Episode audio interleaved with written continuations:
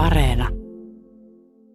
Aivan mieletöntä tiistaita ja vuotta 2021 just sulle. Me ollaan niin sanotusti back in the business ja ettepä muuten arvaakaan, kuka mulla on täällä studiossa ja oikein sille pysyvästi. Jee! Meikäläinen eli Lindforsin Sami, jotkut Sami! ehkä muistaa meikäläiset tota, joko Yle X radiotaajuuksilla, missä mä luin viime vuoden uutisia. Ja pyörähdinhän mä pari kertaa täällä takaisin Pasilaan podissakin puhumassa esim. Jenkkivaaleista. Mutta nyt mä oon liittynyt kolmanneksi muskettisoturiksi tähän tiimiin, ja koska meitä on tosiaan nyt kolme tässä podcastissa, niin saatte kolme jaksoa viikossa yhden hinnalla. Eli Marjukka, Toivo ja mä juonnetaan jaksoja vuorotellen kimpassa ja tarjotaan aina päivän kermaisin uutismuusi tiistaisin, keskiviikkoisin ja torstaisin. Loistavaa. Venäläinen oppositiopoliitikko Aleksei Navalny sai elokuussa 2020 tuta nahoissaan sama, minkä yllättävän monikin Venäjän hallitusta vastaan hankaava poliitikko tai vaikka entinen agentti on saanut. Hänet nimittäin yritettiin myrkyttää hermomyrkyllä. Kuukausien toipumisen jälkeen Navalny päätti palata takaisin Venäjälle sunnuntaina Saksasta, johon hänet oli dramaattisesti lennätetty hoitoon heti myrkytysten jälkeen. Paluulento oli piukassa ulkomaisia toimittajia ja Navalny pidätettiin sitten heti passin tarkastuksessa. Me kuullaan tässä jaksossa tuolla jännittävällä paluulennolla Navalnin kanssa matkustanutta Yleen Eurooppa-kirjeenvaihtaja Suvi Turtiaista, joka on tällä hetkellä Istanbulissa odottamassa paluulentojärjestelyitä, jotka menivät kaikki aivan uusiksi sunnuntaina. Suvi, miltä tuntui nousta samaan lentokoneeseen henkilön kanssa, joka tuntuu olevan tällä hetkellä Putinin isoin piikki lihassa? No ei se tuntunut mitenkään erikoiselta, koska totta kai se harkinta, että halutaanko tälle lennolle lähteä, kannattaako se, onko se riski ja miten tarpeellista se on, se oli tehty jo ennen, kun mä sinne koneeseen nousin. Tästä me siis puhutaan tänään. Mä oon Marjukka Mattila. Ja minä olen Sami Lindfors. Ja nyt takaisin Pasiaan.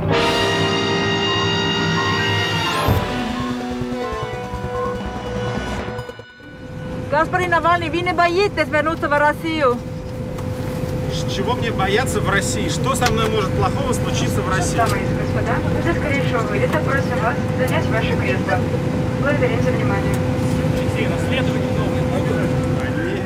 Hei Suvi, sä sait Navalnilta kysyä yhden kysymyksen tämän lennon aikana, ja me tuossa kuultiinkin sen äsken, niin mitä sä kysyit ja mitä hän vastasi? Jo tosiaan jo ennen lentoa, kun mä olin yhteydessä Navalin esikuntaan, niin he sanoivat, että Navalny ei puhu toimittajille lennon aikana. Ja sitten kun hän kuitenkin astui tänne koneeseen ja me oltiin jo kaikki muut siellä kyydissä, hän tuli viimeisenä sisään, niin sitten tuli tämmöinen niin perus uutishärdeli siihen päälle ja kaikki vaan ryntini kuvaamaan häntä ja niin kysymään kysymyksiä. Ja siinä vaiheessa, kun hän sitten laittoi takkiaan sinne hattuhyllylle, sinne lentokoneen hattuhyllylle, niin mä huusin kysymykseen, että eikö teitä pelota palata Venäjälle? Ja hän vastasi siihen, että, että miksi mun pitäisi pelätä, mitä pahaa mulle voi tapahtua Venäjällä. Ja mun mielestä tähän oli aika niin kuin navalnimainen vastaus. Ensinnäkin hän on tunnettu tämmöisestä ironisesta tyylistään. Ja toisekseen Venäjä on maa, joka on niin kuin, jota epäillään siitä, että se on tapatuttanut vastustajiaan ihan ympäri maailmaa, myös Berliinin keskustassa. Eli se, että jos menee Venäjälle Saksasta, niin miten se riski sit siitä muuttuu, niin sekin voi olla ehkä tämän vastauksen takana. Eli tämä ei yllättänyt, yllättänyt sua ollenkaan. Ei. Ja totta kai niin tämmöinen ihminen, joka on päättänyt palata Venäjälle sen jälkeen, kun hänen käytettiin Novichok-hermomyrkkyä, niin on varmaan aika niin kuin loppuun asti miettinyt sen kuvion, että mitkä on niitä niin kuin suurimpia pelkoja hänen elämässään. Että onko se sitten se niin kuin hidas hyytyminen ja elämä periaatteessa nobodyna Euroopassa, vai sitten, hän palaa Venäjälle, ottaa nämä niin kuin riskit ja jatkaa poliittista työtään. Ja kyllä siinä vaiheessa varmaan niin kuin ihminen on käynyt päässään niin kuin aika, aika isot kelat. Niin, hän tosiaan on toipunut ehkä niin kuin jopa ihmeen kaupalla vakavan kemiallisen aseen kourista. Miltä Navalny sitten näytti, kun hän saapui tuonne kentälle ja nousi sinne koneeseen?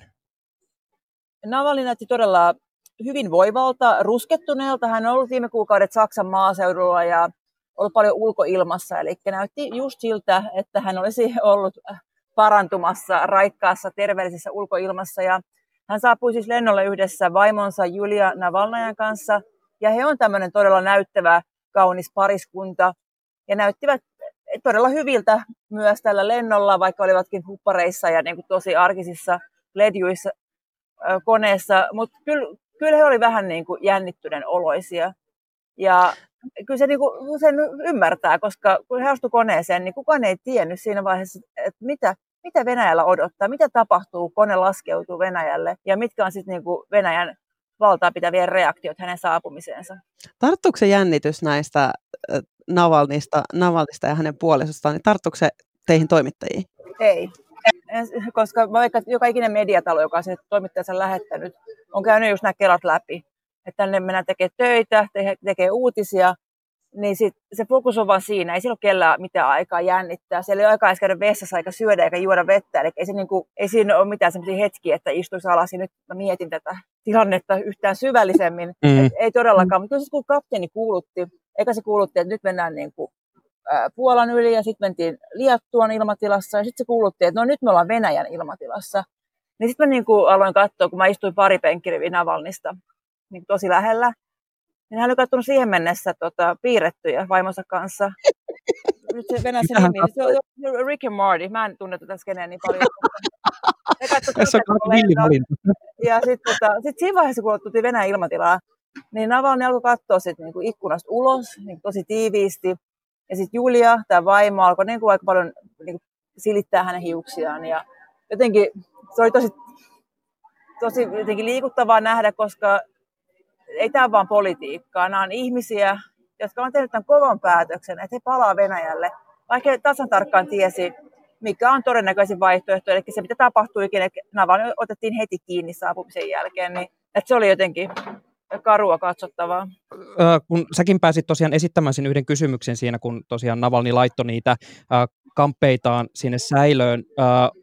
Esittikö muut kysymyksiä ja oliko siellä sitten keskustelu nimenomaan siitä, että tosiaan hänet on yritetty tappaa ja hän on siitä parantunut ja siitä, että mitä on mahdollisesti Venäjällä edessä? Käytikö siitä mitään muita keskusteluja? No mutta oli jo just tämä tilanne, että hän kommentoi ylipäätään mitään, vaan siinä vaiheessa, kun hän käveli kohti omaa paikkaansa rivillä 13, mikä oli jo niin kuin vitsikas symboli, tämä epäonnen numero, äh, tai tragikoominen suorastaan, niin sitten kysyttiin nimenomaan nämä peruskysymykset. Toimittajat ovat aika sopuleita, että meillä on aika samat kysymykset kaikilla. Sekä just tämä, että eikö pelota, mitä tulee tapahtumaan, mitä luulee, mitä ehkä EU pitäisi tehdä enemmän. Niin sitten kaikki yritti näitä jankuttaa koko se lennon ajan myös. Ja sitten sitten sanovat, että ei me puhuta nyt, että please, menkää, menkää paikalle istumaan ja antakaa meillä olla rauhassa. Oliko siellä paikalla muita niin toimittajien lisäksi? Oliko esimerkiksi venäläisiä virkamiehiä tai muuta? Tai valvottiinko ylipäätänsä Navalnin liikkeitä jotenkin tosi tarkkaan siellä? Tämä on tosi kiinnostava kysymys, koska tämä oli nimenomaan tämmöinen niin kuin halpalentoyhtiö, Papeda, joka on osa Aeroflot-yhtiötä.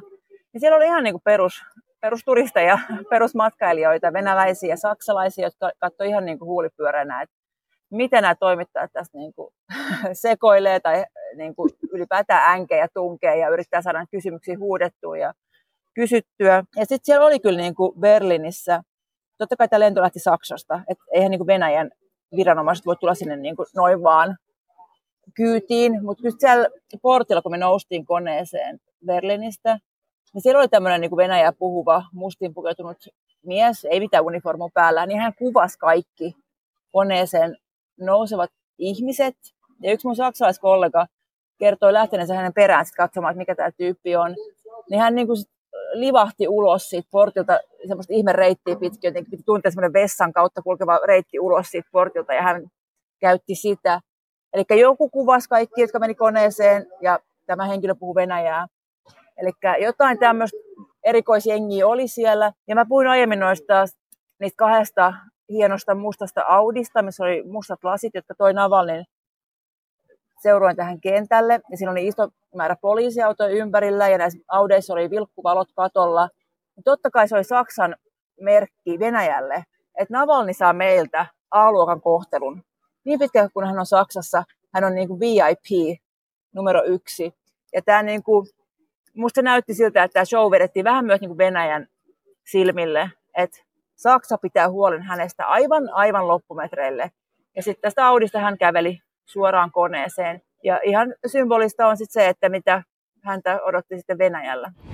Благодарю за взаимодействие. Прошу вас оставаться на своих местах пристегнутые, потому что в любой момент мы можем э, начать маневр захода на посадку с целью, так сказать, поскорее завершить наш полет.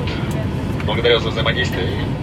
Ihan loppumetreillä tässä lennolla, niin koneen kapteeni kuulutti, että Nukovon äh, kentällä olisi tällaisia teknisiä häiriöitä, joita kone joutuikin laskeutumaan sitten toiselle kentälle. Miten Suvi tässä vaiheessa koneessa reagoitiin tähän uutiseen? No joo, se oli äh, jotenkin surkuhupaisa hetki, kun kapteeni eka kuulutettiin, että okei, aloitamme laskeutumisvalmistelut kohti Nuukkovan kenttää, valot laitetaan kiinni, niin kuin aina iltalennoilla laitetaan laskeutuessa, valot sammutetaan turvasyistä. Ja sitten tämä tapahtui, ehkä viisi minuuttia oli jatkunut tätä, ja sitten tuli kapteeni kuulutti, että saimme juuri tiedon, että Nukovalla, Nukova on suljettu teknisten ongelmien vuoksi, joten jäämme nyt odottamaan tietoa siitä, että milloin pääsemme laskeutumaan ja minne. Niin tässä vaiheessa kaikki alkoi nauramaan koneessa. Koska tämä ei ollut mikään, tämä ei ollut mikään yllätys. Tätä spekuloitiin jo ennen Navanin lentoa, että tulee varmasti jotain tämmöisiä komervenkkejä, koska tosiaan tänne Nuukovalle oli kerääntynyt iso määrä Navalnin tukijoita. Ja eikä Venäjä halua niitä kuvia julkisuuteen, missä niin Navalni laskeutuu Nuukovalle keskelle suuria kannattajajoukkojaan. Niin sitten niin sit tuli tämä kapteenin toinen kuultus aika nopeasti, missä hän sanoi, että, että, toi, että kapteeni oli ihan hyvä tyyppi. Se sanoi, että Nukkova nyt on kiinni, mutta kuulemma Sheremetjevalla on niin kuin aivan loistava sää niin voimme sinne laskeutua.